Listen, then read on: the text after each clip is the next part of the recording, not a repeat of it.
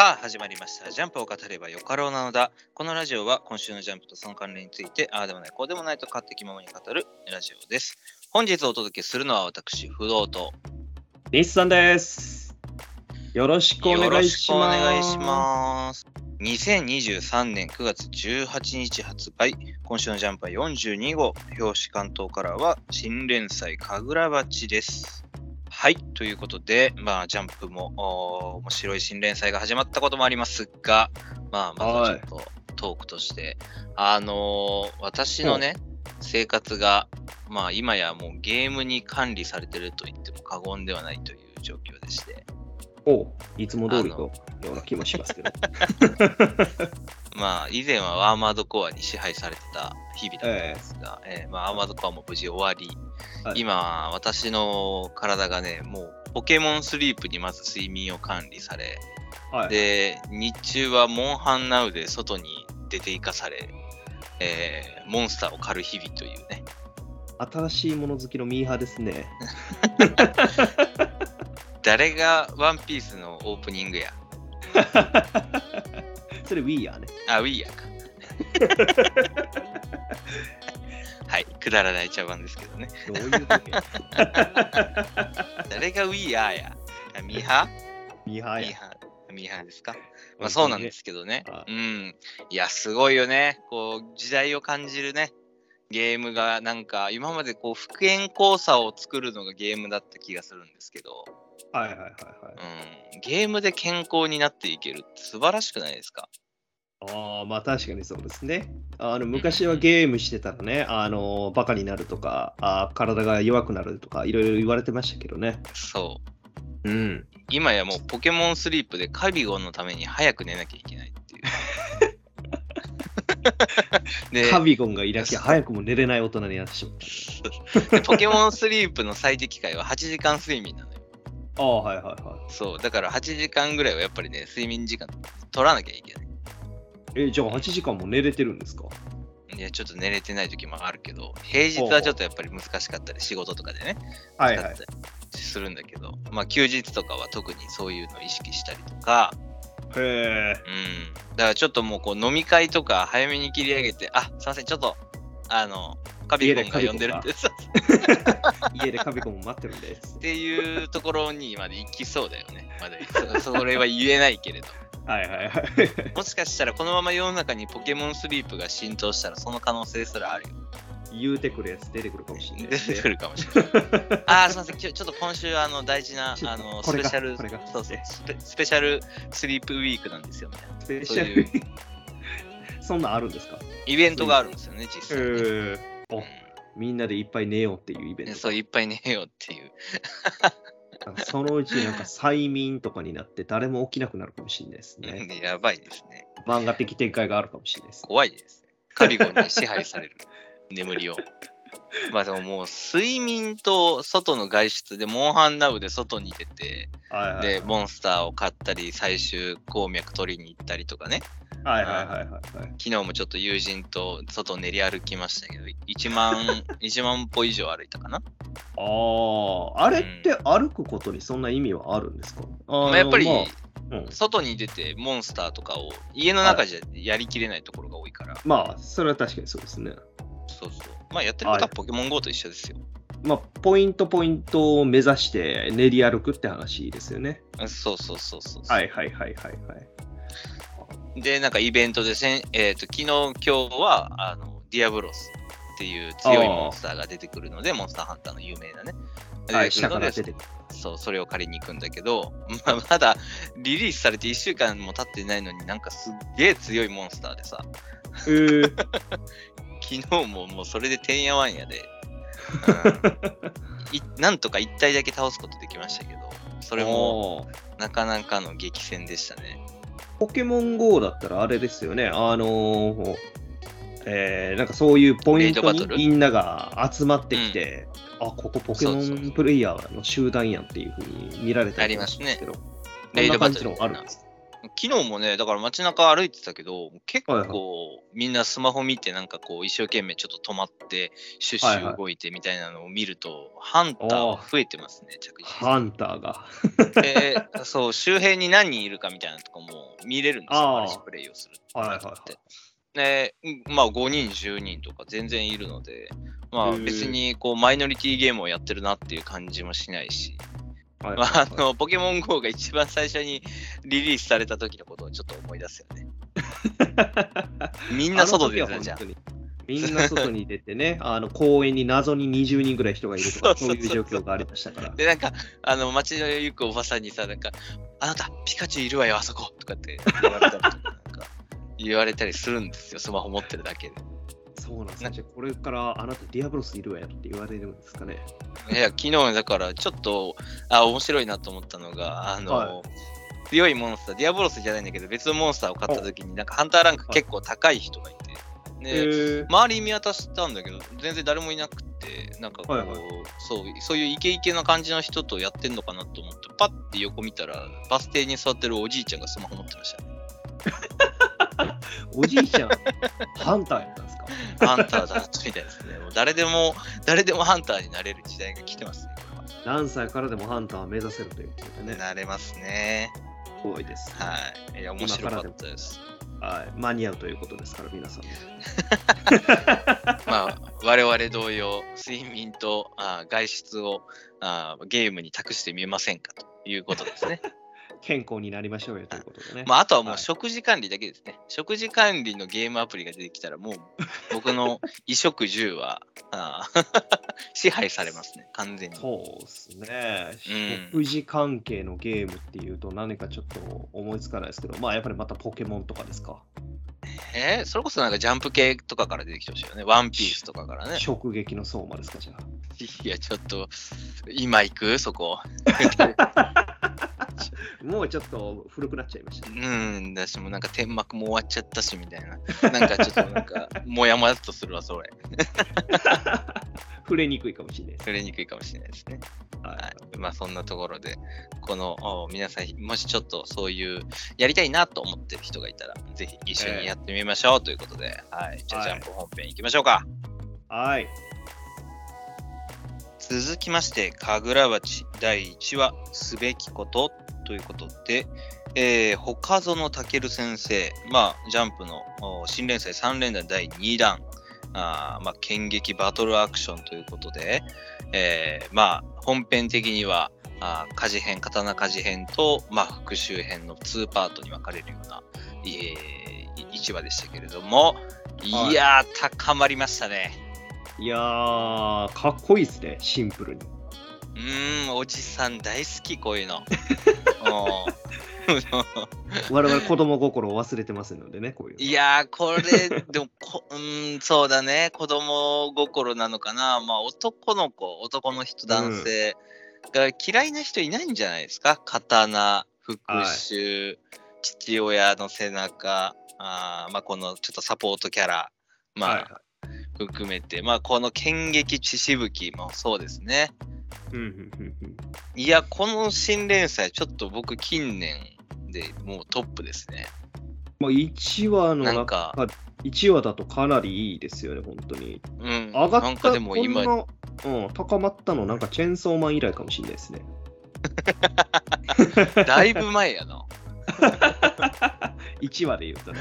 だいぶ前やな、それ。はいでも今あの、自分で言っててなんですけど、ベッドフードと銀貨と龍ナの時、まあ、結構それぐらいテンション上がってたかなとか思って、ちょっと今、あのスッてなりましたけど。スッていスッてなりましたね。うん、スッてなりましたけど。はいはいいや、でも、この神楽鉢のこの1話の完成度の高さはすごいですね。これ本当にね、はい連載してないのかな？新連載ですよねっていう感じですそうね。ですよね。いや、良かったですよね。なんかあのーまあ、その、なんていうんですかね。描き方っていう風な部分で言うと、その、黒の使い方がうまいなっていう風に思いましたね。そうね。まあ、血しぶきをちょっとこう墨っぽく、まあ、うんあー見せるところも含めて、黒とのその、白と黒の陰形の使い方がね、えー 陰形？陰影陰ね。影ですね。あかんで。あかんで。あかんで赤番される俺で。俺もちょっといい系っていうのに、あの、ちょっとハテナが浮かびながら、あったっけな、そんなこと思いましたけど、アウトですから。、良い子は調べるな。はい。良い子は調べるなよ。ああ、まったく。いいえだ、バカ誰が。はい気をつけてください。ああ、いいえのね、使い方がね、あの素晴らしいですね。そうですね。服のね、コートのあの影の描き方とか、デメキンの雰囲気とかはすごいかっこいいなと思いました、僕。そうね。まあちょっとこう、うん軽い伏線だけど、金魚を出してからのね、えーはいまあ、この炎天のお出し方、能力、妖術の出し方も、クソおしゃれですし、はい。まあていうかまあ画力がちょっと完成されすぎて、うんえー非常に見やすく、キャラクターにもなんか、あーだいぶ感情が入っちゃうというか、はいはいはいはい。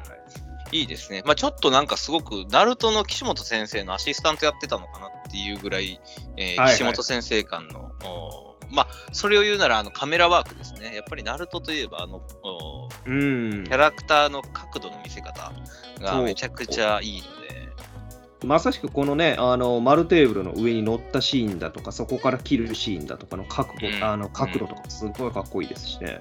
そうね、めちゃくちゃここかっこいいね。もう映画のワンシーンかのような見せ方ですね。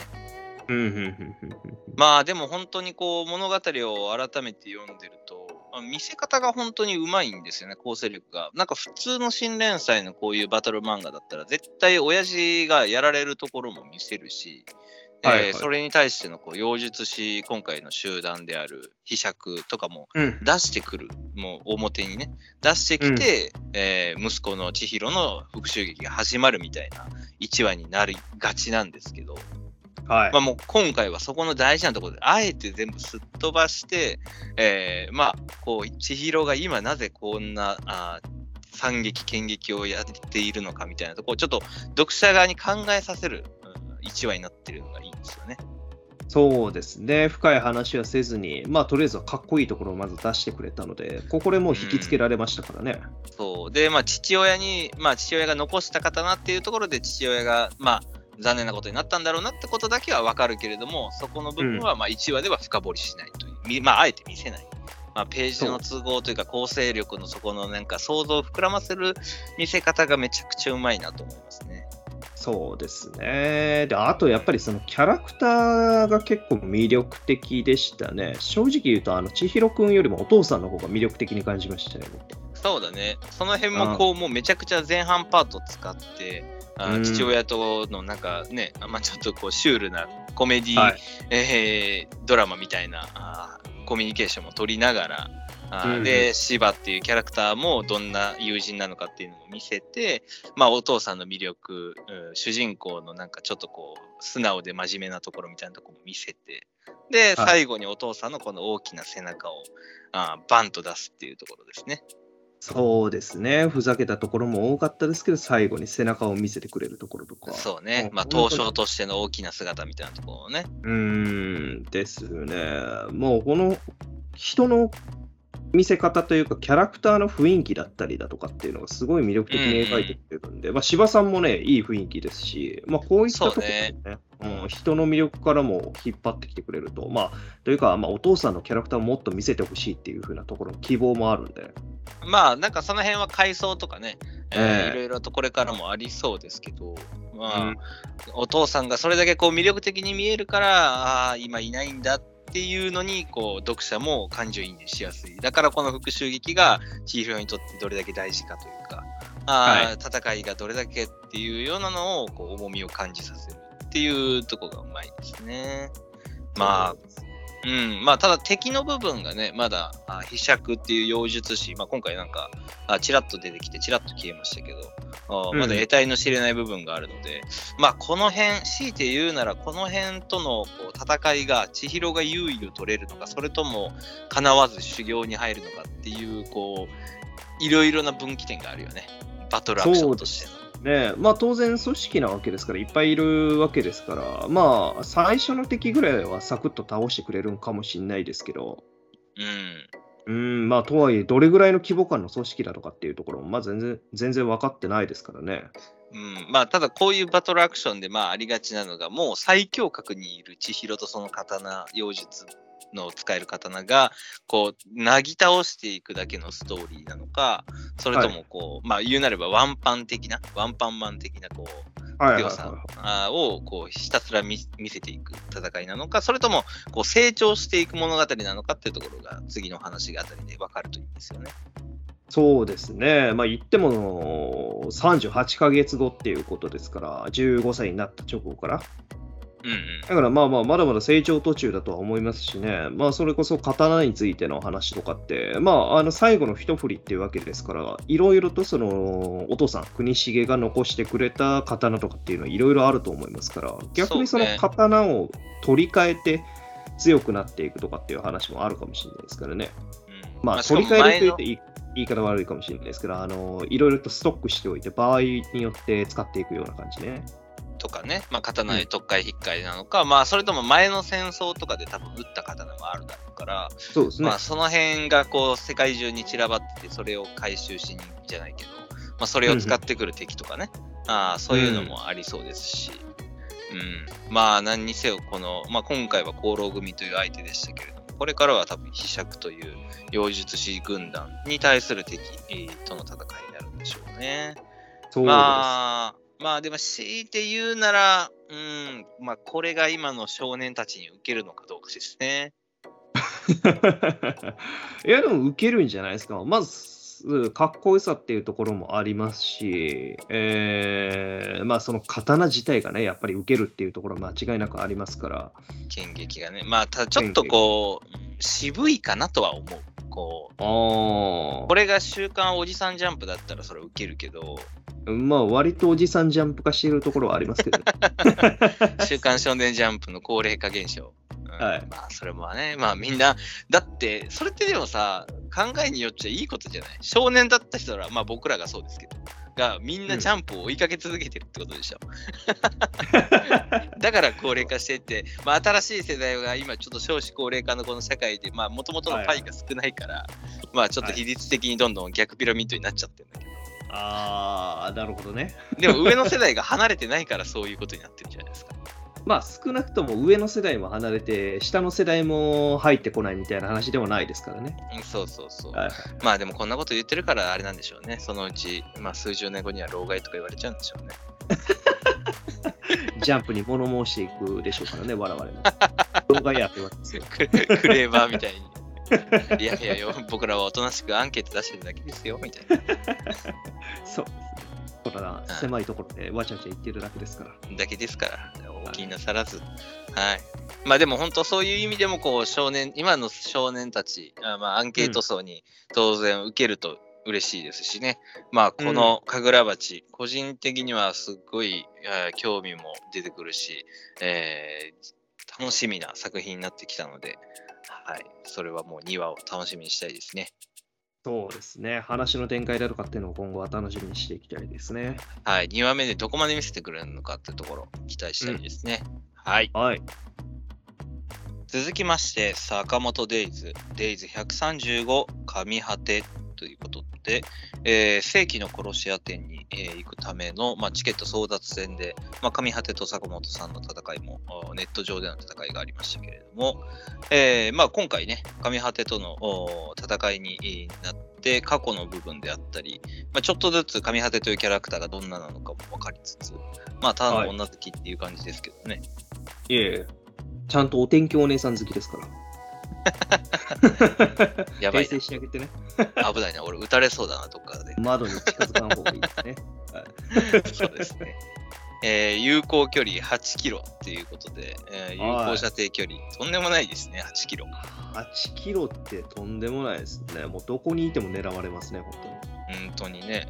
えーなんか世界記録が、狙撃の世界記録が4.5キロだっけ？あ3.5ですね。?3.5 か。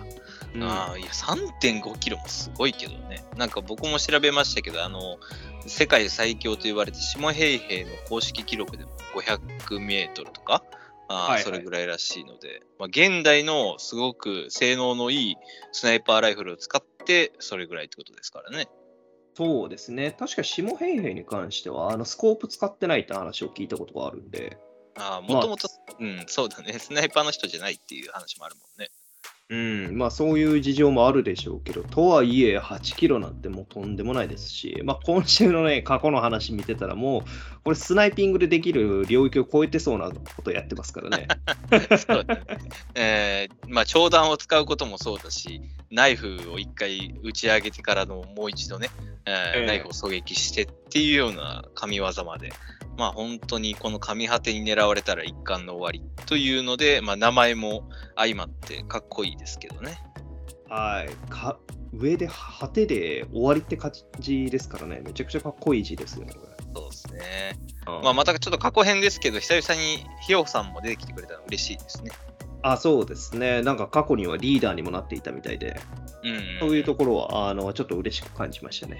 そうね、この3人と上果ての任務とかもね、もうちょっと詳しく見てほしいけど、まあ、南雲が上果てが出てきたんだったら、じゃあ勝ちじゃんって言っちゃうあたりも、まあ、相当上果ての実力も買われているっていうところでしょうしね。そうですよね。こうしてみると、マジで神果ての方が、オーダーの中で突出して強いのかなっていうふうにすら思っちゃいますよね。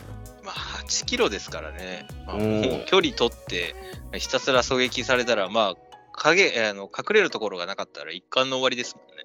そうですよ。しかも8キロなわけですから、仮に発見できたとしても追いかけてる間に逃げられますからね。でさらに独身術も使えるから、まあ、はいはい。先の情報とかも取ることもできるし、まあもうオーダーとしては本当にうってつけの殺し屋というか、あーまあ暗殺あーできる人間ですけど、まあそれに対して今回坂本さんらがいかに近づいて、えー上果てを倒せるかっていうところになってきますが、まあ、そこの攻防も楽しいですね。そうですね。まあ、独身術に関しては、坂本さんちゃんと口がある設定だったんだなと思いましたけど。よく読み取れるなって、あの、唇がない、えー坂本さんの顔でね。そうですよ。この口でも読み取れるわけですから、とんでもない独身術ですね。さすがですね。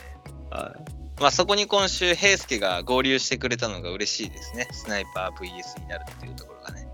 そうですよ。これ、まあ当然近づいていってはいるわけですから、その8キロよりかは近づいてるんでしょうけど、とはいえ、上果ての位置に打ち抜いてるわけですからね、やっぱり平介もとんでもないんでしょうね。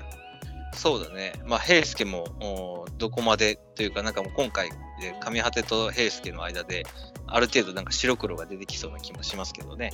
あーはいまあ、成長が見れると嬉しいですが、まあちょっとこう、平介のやっぱり脳裏によぎる、うん過去のお表の言葉だったり、うんはいはい。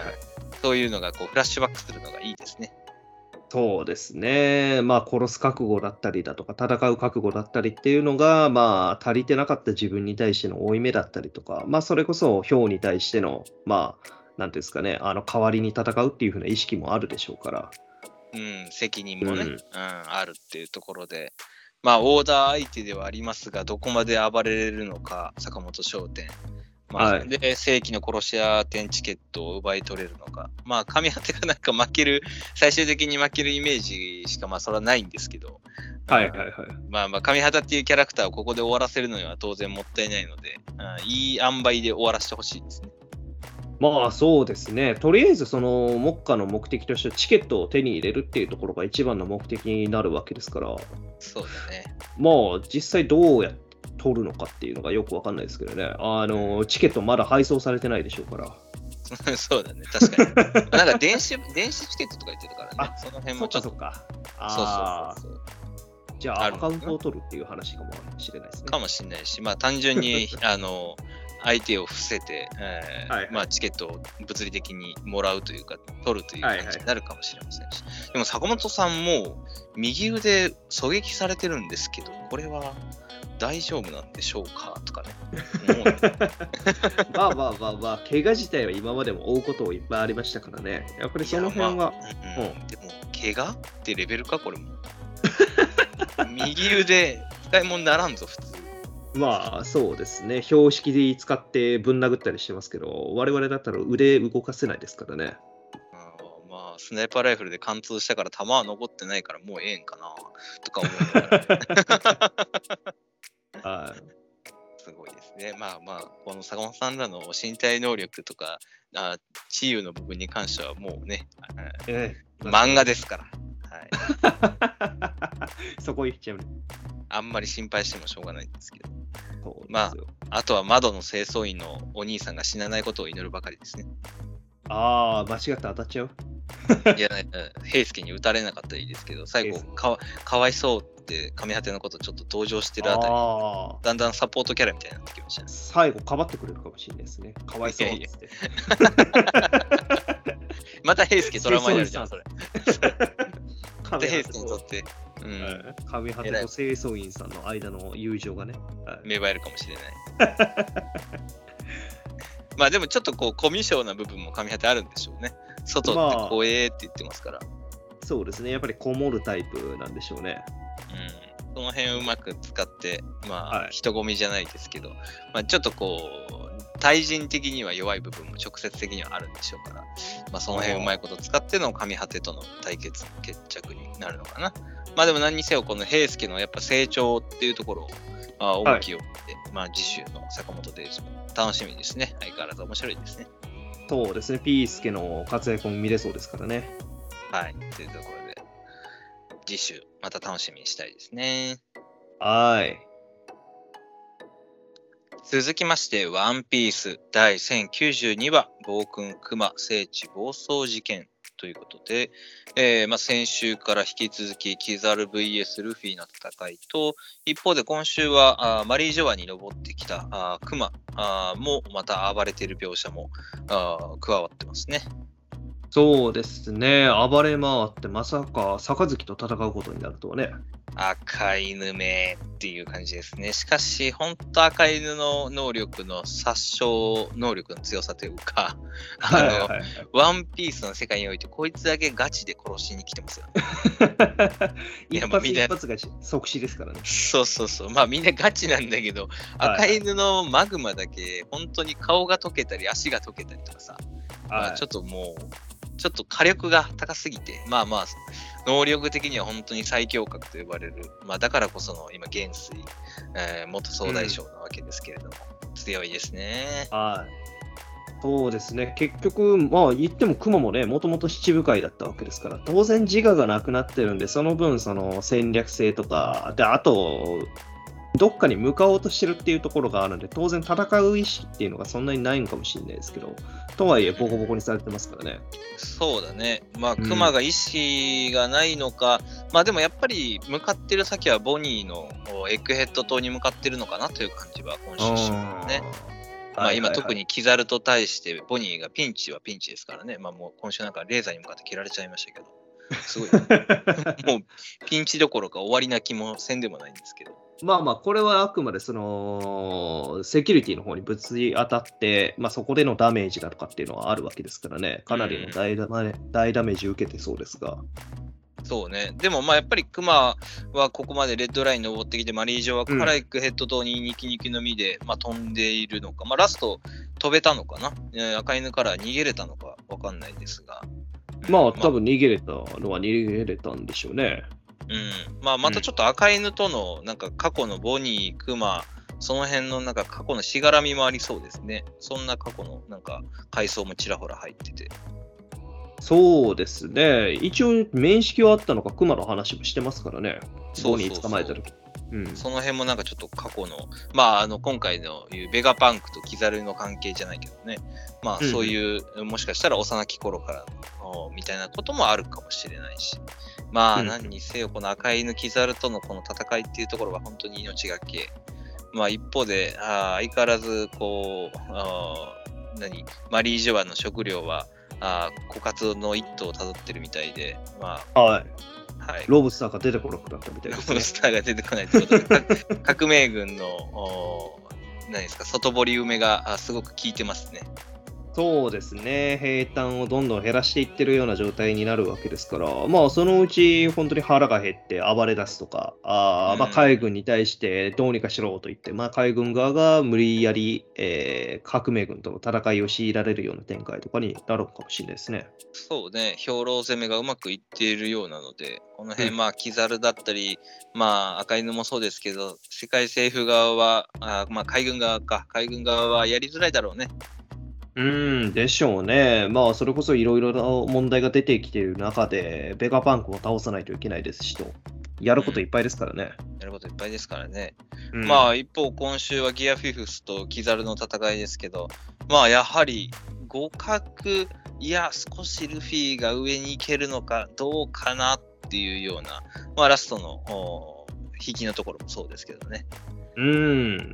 まあ、能力的なその相性だったりとかもあるんで、なかなか一概には言えないんでしょうが、とはいえ、カイドウをキザルが倒せんのかっていう風なあーところについては疑問がありますからね。うんそこのパワーバランス的に考えれば、ルフィの方が上なんかなと思いますけど。まあでも、この海軍側のね、トップであるキザルを倒せるとなると、もう海軍側にはっていう切り札の部分でもね、なかないので、ルフィがそこを倒せるとなると、またもう世界が一変する気もしますし、うんまあうんうんここはあーお互い、えーこういいところで引きになる可能性もなんか感じますけど、まあ、キザルもなんかもうベガパンクの暗殺暗殺じゃないな、今回のあー抹殺もちょっとこう、やっぱり心苦しいところも感じてるのはちらほら思いますね。そうですね。まあ、知人なわけですから、当然心苦しいっていうところはありますが、まあ、彼も、なんていうんですかね、仕事人ということで、しやらないといけないことはあーやるべきだっていうところで行動でしょうが、まあ、結局はうやむやになる可能性が高そうですよね、本当に。うん、二人の対決と、まあ、あーベガパンクの抹殺もね、まあ、まあ最後に出てきたやつがいますから。そうだね、古代ロボットね。まあ、はい。この古代ロボットもこのドントットで、えーまあ、その音を、懐かしい音を聞いて、えー蘇ってきたんでしょうけどね。そうですね、これがまあ、蘇るための、まあ、必要なパーツだったのかなっていう感じですかね。パーツというか、ピースか。だったのかもしれないですね。まあ、なんか以前はマリージョアで暴りきれな、なんかエネルギーが足りなかったんだね。なんか暴れるに暴れきれなかったんだよね、確か。空白の100年で、まあ、ある王国に作られた古代ロボットっていう情報だったかな。うんうんうんうん。ですね。うん、なので今回それが、まあ、あルフィたちが逃げる、あ脱出するためのキーになるのかっていうところですね。まあ、助けてくれる展開があるとして、まあ、こいつがどれぐらい強いのかっていうのもまた気になってはきますよね。うん、そうだね。まあ、うんどれぐらいの強さを誇るのかとか、まあ、今回で言うと、ベガフォース1の代わりみたいになりそうな気はするけどね。ああ、確かにそうですね。夢のマシンがなくなってしまいましたから。本当に、ベガフォース1、可愛かったのにな。いや、良かったですよね、こいつのビジュアル。うんそうそうそう。で、こう、素直にというか、愚直にこうね、脱出を助けてくれるところというか、そういうロボットなので、まあ、キザルに壊されたのはちょっとムカッとしましたけど。えー、そうですね。まあ、その代わりにやって船を運んでくれるってことですかね、じゃあ。かもしれないですね。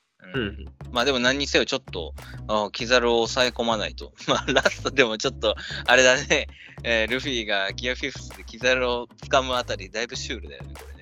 まあ、やっぱりギアフィフスが出てきたら毎回目は飛び出るんでしょうね。そうだね、驚きという意味で、ね。ついにでも、あキザルを手で掴むところまで来たかと思うと面白いよね。そうですよね。もうとはいえ、能力無効ができるわけではないでしょうから、うん。光になって逃げられる可能性ありそうですよね、これ。そうね。まあ、うんあくまで力ずくというところで、まあ、ルフィもバリアを2回通れるルフィもそれはそれですごいですけどね。そうですよね。バリア、ボニーに関してはバリアに当たってしまったからダメージ受けてましたけどね。うん、そうそうそう。まあ、でもルフィもギアフィフスで戦ってるところを見ると、ちょっと体力の消耗も怖いですね。結構ぜいぜいハーハー言いながら戦ってる描写ありますけど。まあ、もともとルッチとも戦ってましたからね。うん。うんいや、まあなんかこのギアを上げれば上げるほど、まあ今回の2回になればなるほど、その後の反動が大きい気がして、うルフん、ィのどうなん体がちょっと心配と思ってね。どうなんでしょうね。その辺の反動の話とかっていうのは最初の時にはあんまり出てこなかったですからね。うん。まあでも、うんギアフィフス前終わった後、なんか急にもうしぼんでおじいちゃんみたいになっちゃったりとかね。やあっぱり反動はね。そうあるにはあるから、はいはい、この辺もちょっと明確に今後、なんかルフィの体を蝕むじゃないけど、ありそうな気はするんですけどね。まあ、寿命を削る可能性はありますね。うんうーん。まあそんなところで、まあルフィたちのあ脱出やいかに、まずはキザルをどう抑え込めるのか、あーっていうところですね。うん、そうですね。どうやって抑え込む、まあ、抑え込むっていうか、逃げ出せるかっていうところですよね。そうね。うん。うんまあ、このエッグヘッドと本当盛り上がってきますけれども、はい、その辺、ちょっと熊の動向とお赤犬キザルうんも含めたあー海軍側の動きも注目しながら、はい次週も、次週もワンピース読めるのね。よし。はい。休みじゃないです。やったぜというところで、はい、また次週楽しみにしておきましょう。はい。続きまして、ママユーユーナンバー2、走れコルレオということで、走れコルレオか。なるほど。なんか、はいね、メロスですかね。はい。友達置いていってそうですね。そうね。い1週間ぐらい走りそうですね。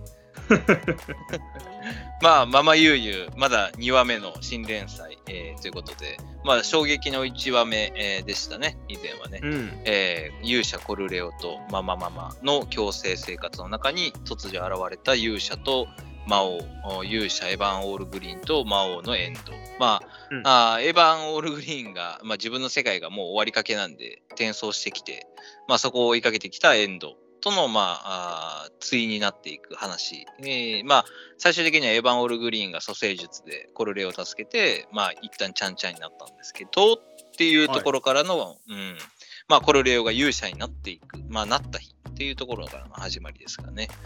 まあ、しかし、この漫画なんでしょうね。うん。いろいろとちょっと考えるところもあったりして、はいはい。えーまあ、今週もラストのところを見ると、あやっぱり、えー魔王がなだれ込んでくるストーリーになるのかなという感じもするしね。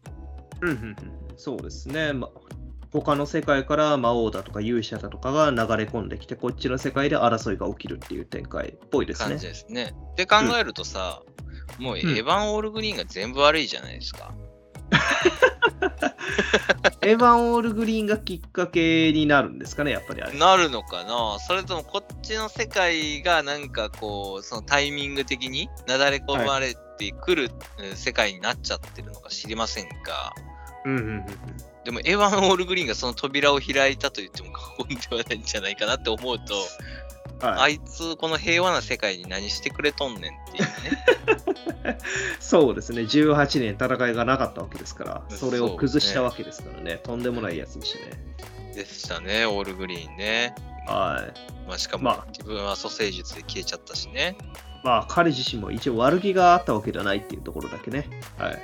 うんまあ、助かりたかったからこっちの世界に来たんだけど、まあ、それによって開かれたのか。まあ、今週のところでいくと、ちょっとこう、先代の勇者、ハロハロの話だったり、で、はいまあ、なんか、とえ突然ね、えーまえーマママとコルレオの自己紹介から始まってるんですけど、マママはの交際経験ありとかいう、ちょっと急なステータス情報と、はい。まあ、コルレオとマママにけ、あのー血縁関係はないにせよ、せ生後2ヶ月のコルレオを引き取って育てている。で、ハロハロの墓に行って、この説明をして、2つ言いたいことがあって、1つ言い残している。はいうん、で、ハロハロとマママは過去にもいろいろとちょっと2人で喋ってる描写もあるように、関係もあった。っていうことを考えると、やっぱり私はね、コルレオがあーハロハロの息子にしか見えないんですよね。なるほど。息子である、実はお前はあのハロハロの直接の息子であるっていうこと。そうそうそうそうそう。うんうんうんうんどう思います？うーん、逆に僕はハロハロがそんな余裕なかったんじゃないのかなとさ、思えますよね。反論反論が薄いな。いや、まあまあまあ、当然その戦争してたわけですから。うんいや、まあそうやけど、そこは漫画においてどうにかこうにかだろ、そんなの。いやまあ逆に言うと、このママママの交際経験ありっていうのでも完全にハロハロとの間にその交際があったんじゃないのかっていうふうにちょっと思って。いで、や、だだからあれだよ、元カノだよ、元カノ。元カノ？そう、だからハロハロと、もうはいはえーマママがもともとそういう関係があったけども、その後はいはい。おそらくハロハロは別の人と結婚して、コルレオが生まれた。でもそのタイミングで、えーハロハロは戦争の終結のために死んでしまった。で残ったコルレオのお生後2ヶ月をマママが引き取った。っえ、じゃあ。ハロハロとママママは戦争中に付き合ってたってことなんですか？うーん。いや、その戦争、まあ、戦争中に付き合って、いや、やっぱええわって別れて、けど戦争はやめようっていうふうに言ってるってわけですか？うーんこの二人でも、そんな、この二人が争ってたわけじゃないでしょ？だって、ま、魔王でありながら弱かったまあ、魔王軍と勇者軍っていうふうな軍同士っていう話ではありますね。そうそう当人同士っていう。ビルの上で二人で会話している描写もあるじゃないですか。はいはいはいはいはい。うん、っていうように、ちょっとマママはだから、こう、魔王軍でありながら、魔王でありながらも弱いし、多分戦力外だし、なななんのあれもなかったんじゃない？その、トップでもないしっていう。ほうほうほうほうほううん、単純にこう力の弱い魔王っていうだけで。シンボルでしかないと。そうそうそうそうそう。あまあ当然その軍同士、まあ、その国同士みたいな感じのイメージになるわけですから当然その一人の人間がどうこう言ったところでっていうのはあるでしょうけどまあどっちかっていうとハロハロと、まあ、最後のあたりでその戦争終結？近くで交際始めてけどハロハロのが死なないとその魔王軍が納得しないとかっていう風な話になってまあハロハロだけはその命を償うと言いますかね。っていうことになって平和に導かれた。けど、まあ子供はできてないけど、その勇者としての紋章っていうのは世界中に必ず一つは発生するから、えー今回で言うとコルレオのところに紋章が出てきたっていう風な展開で、えーハロハロと姿を重ねて引き取ったみたいな話じゃないですかね。ああということは、まあ、日産的にはコルレオは全く関係もない他者で、うん。まあ、ハロハロとおコルあーマママとの何の関係もない子だっていうことですね。孤児、うんただの孤児だっていう話ね。うん、そうですね。うーん、なるほど。まあでも、すごい伏線だけは張られてる個人的には気がするんですよね。その辺。はいはい。まあ、コルレオとおハロハロになんか姿を、あーまあ、似てるというか、あー映したっていうような、姿を重ねたかっていうような言い方もしてるしね。うんうんで、わざわざ墓の前で2つ言いたいことがあって、1つは残ってますからね、本題として。まあ、それはそうですね。一つまだ言ってないことはあるんで、まあ、それこそ本当の両親についての話とかっていうのは、まあ、ありそうですけどね。まあ、あるかもしれないですけどね。うん、まあ、ハロハロね。まあ、ハロハロの姿も見えないしな、まだ。まあ、象でしか見えてないですからね、選手。うんそうだね。でもまあ、ちょっとまあ、この辺、まあ、僕とあなたが殴り合っても答えは出てこないので、えーはいああ、それこそあれだね、アンケートで入れてみようか。今日入りますかね。Spotify のアンケート。先週、Spotify であの五条悟とスクナの勝敗についてアンケート出したら2票だけ入りましたよ。よかったですね、2票入ってきてくれて。うん、0その票だったら目も当てられないんで。そうそうそう。と思うだろう。1票俺なんだよ。言っちゃうんだ、それ。うんうんうん 1票俺なんですよ。あら、じゃあ、1票だけですね。そうです。僕は1票だけ。僕は正真正銘入れてないので。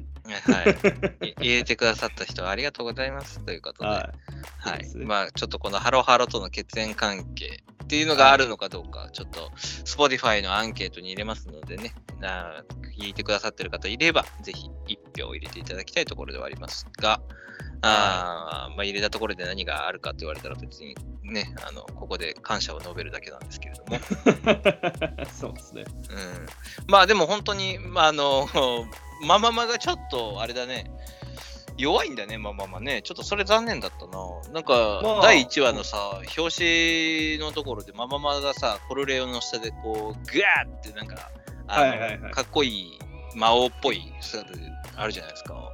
そうですね最,、うん、最強お母ちゃんかなって最初思ってたんですけど、全然そうでもないんですね。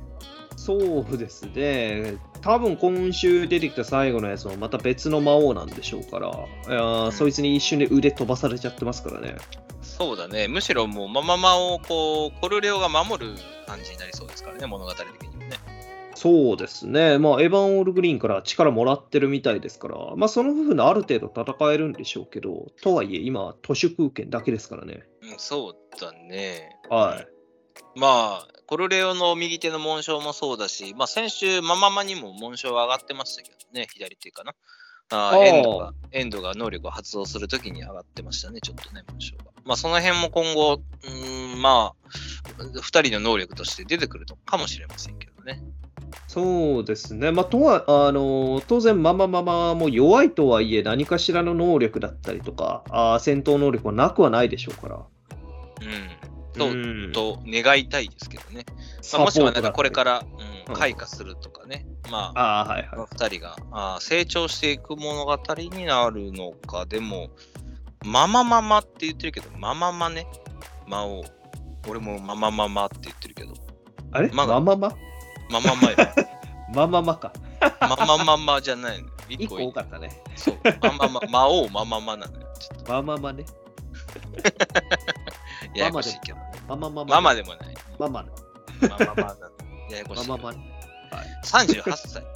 うん。はい。アラフォーの魔王ということで。はい、というところで、このママゆうゆう新連載、えー次の3話目、楽しみに待ってみましょう。はい。続きまして、青の箱、シャープ117、第一歩ということで、え1年生大会で奮闘す。る大輝と VS 望月です。が、表紙の負けるな大輝と、千奈先輩のバドミントン姿の、えーはいね、表紙いいですね。これ、全国にいる大輝くん、みんな T シャツにすればいいのにね。いいですね、負けるな大輝。この大輝の部分、いろいろと入れ替えてね、不動だとか、日産とかって変えてくれたらいいですね。痛すぎるだ。痛すぎるだろう。捕まるぞ、そんなことしてたら。捕まりますかね犯罪？捕まりますよ。これ、せめて大輝くん限定であれよ。大輝くん限定ですかうんちゃん先輩は俺らに対しては思ってない。大輝くんに思ってんだから。ああ、俺らの千夏じゃなかったですか？うん全然違いますね。ひなちゃん推しどこに行ったんですかって感じもします。本当ですよ。う怒ん。まあ全国の大輝くん、これを聞いてる大輝くんは、ぜひこの表紙をね、T シャツにして、はい。何かしら頑張ってほしいところですが、うん。何を頑張んねやろうか。その時その時のね、仕事なのか。はい学業なのか。まあ一学方で本編の方は今週、まあもう大気の大勝ちな一日でしたね。そうでしたね。もう終始、望月くんの悲鳴を聞いてましたね、今週は。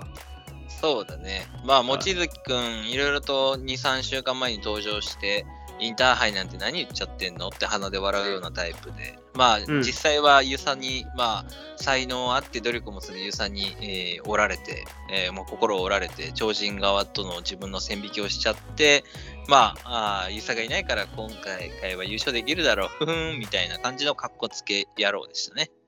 そうでしたね。はい。うんまあ、それが今週ね、やっぱり大輝のことをちょっと超人かなって思っちゃったところがありましたけどね。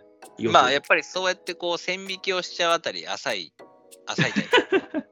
そうですね。はい。なんだ、こいつは超人がって、まあ、思いきやでも違うんですよね。まあ、こいつも気づいてますけどね、望月君はね。うん。まあ、大輝が努力の人であると。まあ、ウサギじゃなくて亀であるということに気づいたワンシーンでしたけれども、やっぱりこの望月君はあれだね、ユサに負けるならまだしも、こいつに負けるなら違うっていうプライドの高さも、あーちらほら見えて、はいはいはい。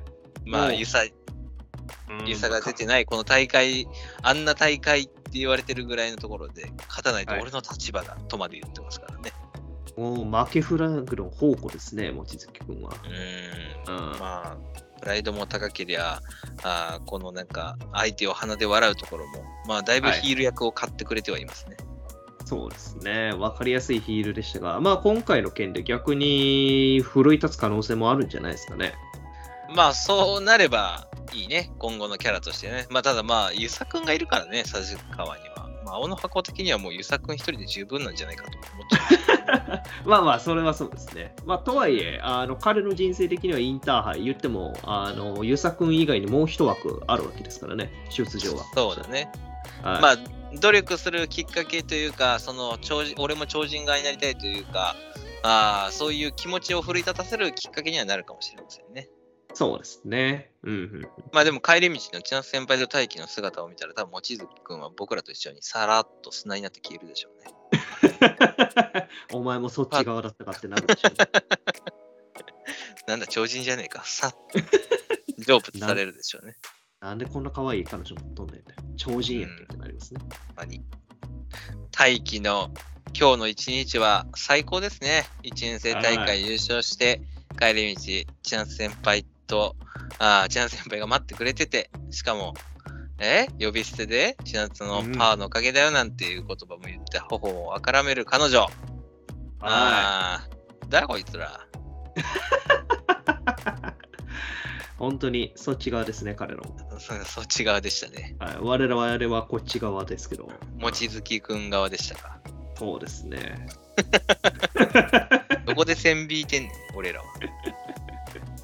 本当ですよ。いいですね。うんなんか、そのこんなに、こんなに勝てる日あるんだね。なんか、うん、羨ましいな。我々大我々大体ね、1回勝ったら1回負けるっていうね、あの、うんちゃんと、うん、み反動がありますんで、我々には。本来はね、1年生大会で優勝したら仮に財布を落とすぐらいじゃないとね、トントンじゃないですから。そうです、そうです、そうです。ねデメリットっていうのが。大会で優勝した挙句彼女と2人で、こうね、なんかラブラブしながら帰れるなんていう、この、はいどこの星のもとに生まれたらこうなるんだっていう。ちょっと誰かが代わりに不幸を背負ってそうですね、これは。ね、急にジョジョのあの D4C みたいになるから。その分の不幸が誰かに流れていっているのかもしれない。アメリカ国民かもしれないですね。背負ってくれているのかもしれない。まあでも、本当大輝にとっては、まあ、努力が実ったいい、えー大会とあその結末という感じで、まあ次のバドミントンの描写では、遊佐くんが出てくるといいですけどね、た戦いではね。そうですね、次は本命となる遊佐君を倒して羽生先輩と2人でインターハイ出場っていう展開を望みたいところですけどね。ねできすぎですけどね、2枠のうち2人ともその同じ高校のはい先輩と、うん、英明からってことでしょ。できすぎだよね。本当にね。そうなまあった、としたらね。そうですね。まあ、とりあえずは、この日、今日に関しては、これまだ終わってないというふうに思いたいですけどね、あの、千奈先輩からの何かしらのご褒美がある展開をちょっとなるほどね。まあ、は帰り際、帰り際じゃないわ。帰ってからとかね。まあまだ、えこの2人の、もうどういう漫画かわからんくなってきた。えー、千夏先輩が大輝になんか、いろいろとね、えー、彼女らしいことをしてくれる漫画でしたっけ？うん、なんかそういう感じになってきましたね、最近。大大輝がインターハイに上り詰めるスポコン漫画でしたっけ？それとも、あやめちゃんときょうくんがくっつくかどうかを楽しむ漫画でしたっけ？どれだったっけ？まあ、一粒で3つぐらい美味しいというふうに考えればいいんじゃないですかね。一つなんか苦いな。そうですか。ひたすらちょっとね、まあカップル描写ですから、はいはい。まあ楽しい甘いですね。甘すぎますね。歯全部なくなりそうだよな。ボロボロになりますね。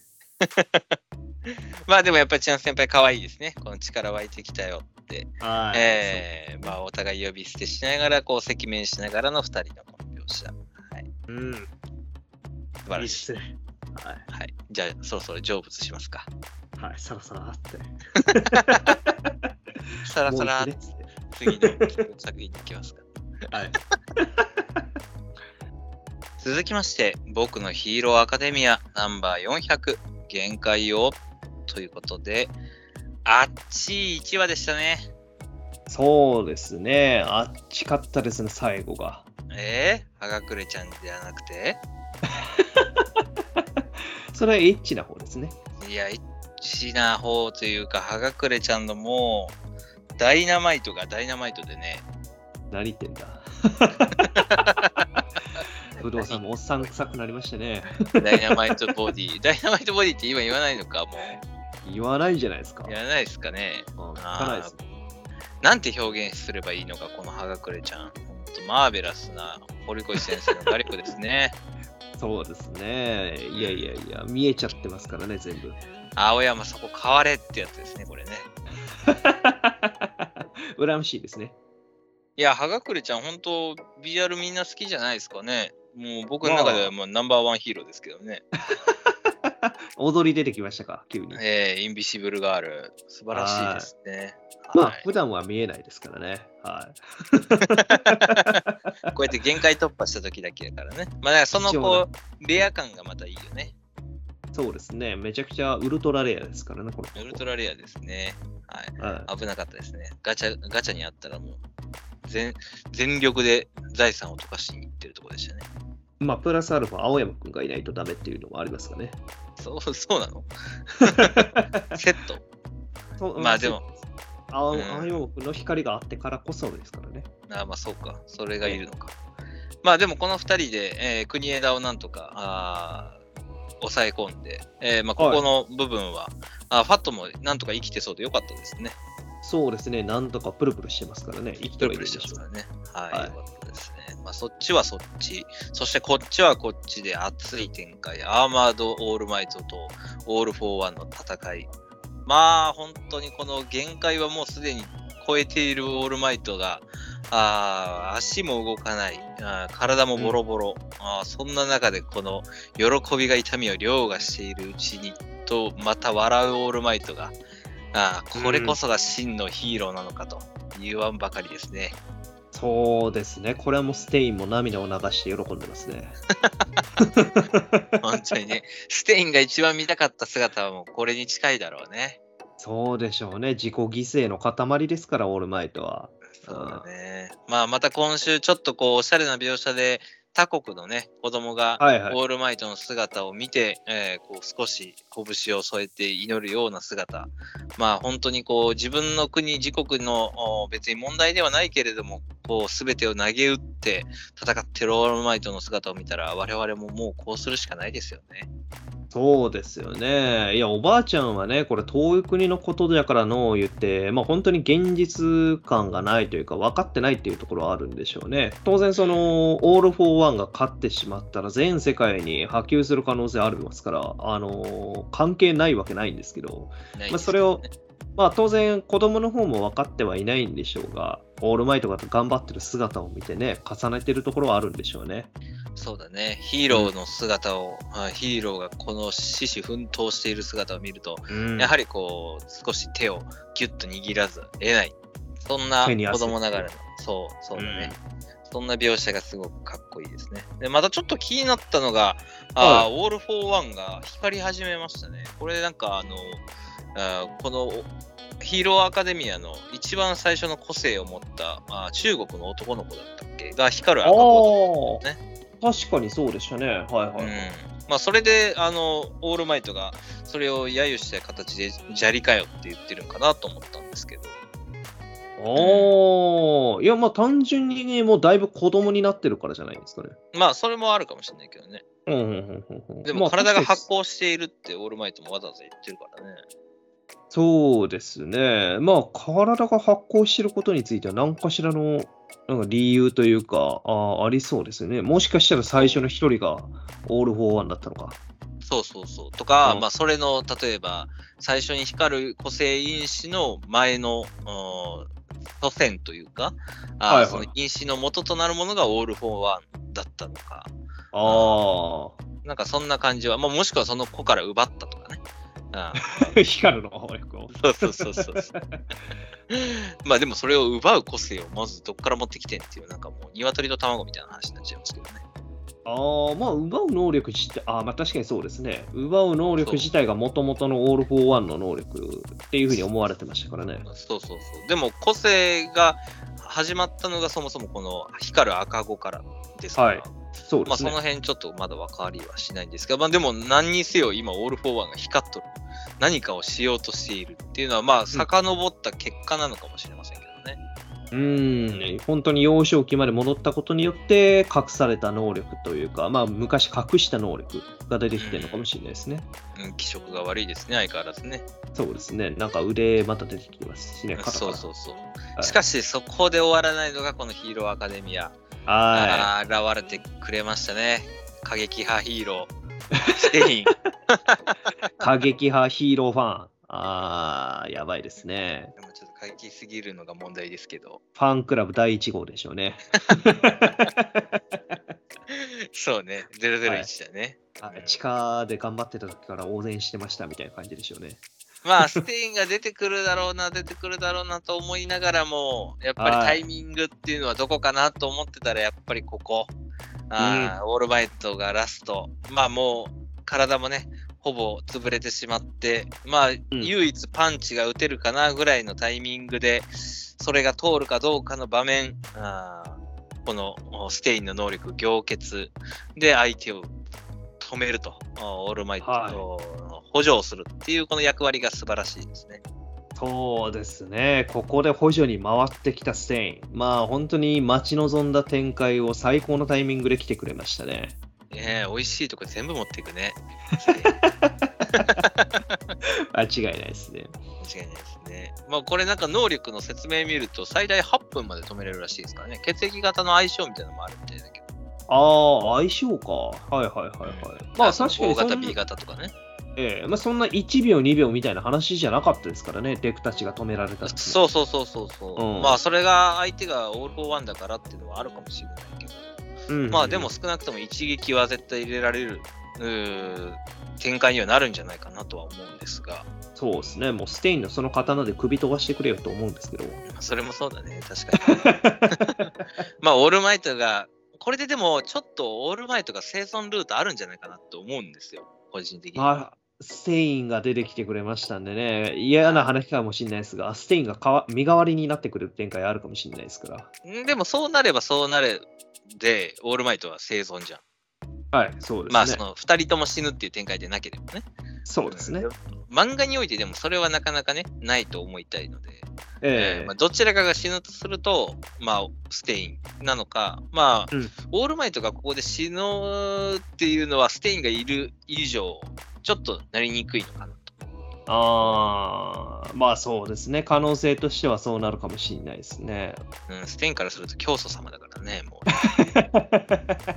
間違いないです。教祖じゃないね、もう神ですからね。神ですね。はい唯一神ですよ。そうですよ。が今もう奮闘している中、あステインはそんなもうこんなノリノリで行けオールマイトって言ってくれるところはね、かっこいいですね。あ、ちょっとなんか、ようよう見たら刀も抜いてますね。ああ、そうですね。まあ、刀自体はもともと抜い、あそうですね。今、抜いたところか、これは。そう、今抜こうとしているところだね。はいはいはいはいはい。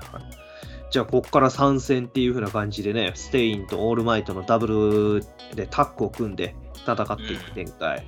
見えるかもしれないですね。熱いですね、本当。まあでも、オールマイトのこの自己犠牲の精神で、ステイン、そうだね、ステインになんかかばわれるのもないか。まあ、逆にステインをかばう展開っていうのすら想像できますからね。そうね、そっちの方がなんか濃厚な気もするね。うーん。まあ、とはいえ、本当にもうオールマイト、下半身がお釈迦って言ってるの、多分、まあ、脊椎やられてる可能性ありそうですからね。うんもう、この後ろジェットバックみたいなのが噴射してますけど、これが壊れてしまえば、もう動き取れなくなりそうですからね。ですね。まあ、あと残ってるのも片腕かな、はいはいはいはい。うん。っていうところも、まあ本当にギリギリの線で、えーオール・フォー・ワン行って、まあただオール・フォー・ワンもだいぶ巻き戻ってはいるからな、その辺結構いいとこまで行ってそうなんだけど、ちょっと残り HP が見えないあたり、ちょっと RPG としては怖いですね。HP が分かんない展開ですね。そう、はい HP 確認のあれが必要ですね。はいモンハンみたいな感じでね、昔の。弱ってるかどうか分かんない。そうそうそう。どこまで追い詰めれてるかわかんないっていうところ。はい。まあ何せこの熱い展開、まあステインとおオールマイトのついにタッグが見れるかと。ヒロアカもここまで来ましたね。うん、はい来ましたね。これでもう集結する可能性がありますね、ここのそう。ね。はい、ナンバー400。非常にいいヒロアカでした。実習も、はい実習も読めるんだ、やったぜ最高です。はい。はい、ステインの活躍期待したいですね。ええ続きまして、明日見かけるラウンド13必殺技ということで、えー舞台は吹き溜まりのお王者決定トーナメントに出場のニートですね。まあ先週、義時さんの粋な計らいによって、えー出場することも無事できて、で、そこの初戦ということで、今回どんな一戦目になるのか、デビュー戦になるのかっていうことでしたが、まあさすが川田先生、ここもピシッと1話で決めてくれましたね。そうですね。まあ、すでにこの実力を持ってたっていう話ですね。秒殺うんそういうことで。6秒ですって。はい。いやー、今週思ったのはあれですね。本当に、カズローが、なんかヒール役を買って出てるだけのいいお兄ちゃんな感じでしたね。まあ、お兄ちゃんの株がどんどん上がってますね、なんかね。普通にめっちゃ喜んでるっていうね。そうね。このなんかちょっと弟のデビュー戦、こうんの KO 勝ちにすごい興奮して喜ぶ、うん、カズロさん見ると、あれ？一番最初のあのカズロのヒール何だったんだって感じになりますね そうですね。こいつのヒール要素がもう笑い方ぐらいしかなくなってきましたね。むしろなんか来週ぐらいにカズローが負けるぐらいのイメージすら出てきちゃうよね。ここまでなんか、やっぱ思ってた通りだよ、あいつはみたいな感じでさ、カズローが出てくると、なんか来週、あれ？カズロー負けた？みたいな感じになりそうな。そんな怖さすら出てきますけどね。どういう展開いや、なんか強者感が薄れていくというかさ、あー、なるほどね。あー別のやつに負けちゃうと。負けちゃうとはいはいはいいずれやっぱりニトとカズローがぶつかる戦いがさ、この漫画の今の目標じゃないですか。まあそうですね。出てきますから。まあでも本当、まさか飛び蹴りだとはちょっと思ってもなかったので、予想の斜め上、かっこいい描写でしたね、ここもね。そうですね。前に、ブンブン丸相手にやった飛び十字と、うんあれも蒔絵にしてたって話が良かったですね。そうだね。あれがこう伏線になって、まあそれをちらつかせながらの、まあ、タックルのフェイントを入れてからの飛び蹴り。まあ少し顔がね、相手も下になって、タックルを意識するところに、えー飛び蹴りか、痛そうだな、これ。そうですよね。しかもそもそも相手180、8えー180センチ ?182 センチか。の相手に膝蹴り食らわせられるってとんでもない跳躍力ですよね。まあでもタックル意識して、ちょっと姿勢が前のめりになってるからね。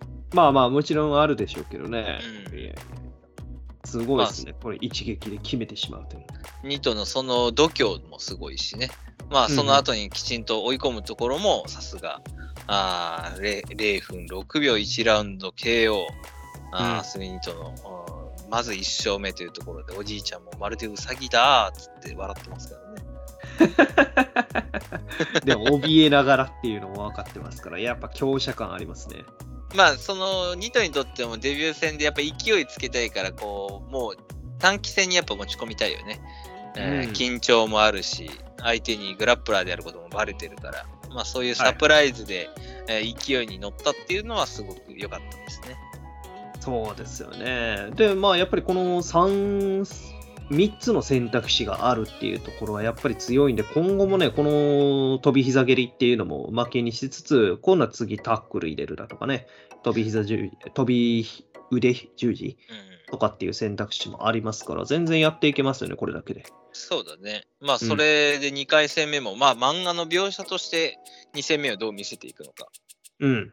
まあなんかこの吹き溜まりのメンバー見てると、なんかブレイキングダウンの綺麗版だなっていう感じがする。綺麗にした感じ。うん。あーまあ、今回の気になったので言うと、やっぱり夢木推薦枠のボーイズタイガーですか。ああ、確かにね、この人も気になるね。まあなんか今まで出たキャラクターとかではないから、新規のキャラクターとして、えーいろいろといるわけですけど、まあ、ブンブン丸はまあ負けそうですね。なんかなんかわからんけど負けそうな気がするわ。ヘリコプター戦法ですからね、栃木のブンブン丸。人気急上昇中らしいんで、うんまあ、カズローの、カズローのそのネームバリューもあるだろうしね。そうですね。まあ、順当に考えていったら、やっぱり屋久島京兵衛があー最後の敵になるかもしれないですが、あダークダークホースとしてボーイズ・タイガーが出てくるかですかね。ですね。なんかそんな感じはしますね。うん。まあでも何にせよこのニトのデビュー戦、あー非常にいい展開で、面白く、うんすっきりと1話で見切ったのは、まあ何よりもやっぱカズローが、あのー自分ごとのように喜んでいる姿が見てて、まあこっちもなんか、おおってなりますね。そうですね。キャラがなんかだいぶ変わってきたなというふうに思いました本当。に。はい。まあそうなんだ。キャラがなんか強者からどんどんちょっとお兄ちゃんに寄せていったなっていう。はい。普通のお兄ちゃん感ががありますからね。うんうん。まあこの熱い展開、まあ明日見かける次はトーナメント2回戦になるのか。はい。うん楽しみに次週も明日見かけるを待っていたいと思います。はい。はい。ここまで今週の週刊少年ジャンプナンバー42語ってきました。次週は43ということで、9月25日発売、9月が終わろうとしていることが衝撃でたまらない。まだ暑いですえー本当にね。新連載第3連弾の第3弾、2オンアイス。いつもエルク先生の、まあ、新時代フィギュアスケート物語ということで、はい。はいまあ、ジャンプにおいてフィギュアスケート、フィギュアスケートはないな。スケートのうん競技のやつはあったけどね。そうですね、スピードスケートで言うと、ユートっていう漫画が、ちょうど僕がジャンプあのしっかりと読んでた時期に連載されてたんで、読んでましたね、僕はあ。りましたね。まあでも本当に数少ないカテゴリーのところなんで、まあここは枠としては確かにあるので。ね。そうですね、まあ、フフィギュアス、うんフィギュアスケートといえば今だったらメダリストという、もう頂点みたいにやってるところがありますからね、今。はいはいはい。なるほど。それを追いかけるような形の、まあ、ジャンプありがちなやつですね。割と、そうですね。うんはい足し、で盛り上がってるやつをちょっと似せて作るみたいな。まあその、まあ、似せてっていうと、その非常にあれですね。語弊がありますが。まあでもその2音、え？取り込む と言いますかね。取り込むというかね、そ要素をね。うんはい。まあ、その2オンアイスならではの個性が光ってるというのを楽しみにしたいと思いますが、はい。まあ、来週はもう呪術廻戦も帰ってくるし、ヒロアカもあるし、ああ、ちょっともう、新連載の神楽鉢が気になりすぎるしということで、はい。個人的にはもう正座して12時を迎えようというところではありますが、カビゴン待ってるで。カビゴン待ってるけど、カビゴンはやっぱ12時半だから大丈夫だ。だいぶ遅かったですね。だ大丈夫、だいぶ遅くなってる最近。はいはい。はい。まあ皆さんもちょっとそのジャンプを一緒に正座して待って、えー、郷城先生の行く末を見守りましょはい。そうですね。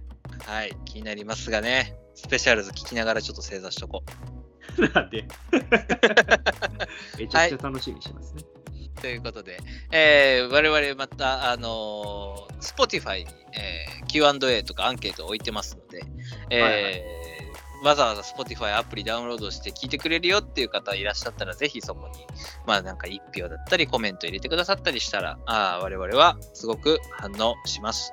はい。はいというところで、また次週お会いしましょう。本日お届けしたのは私、不動と、日産でした。ありがとうございました。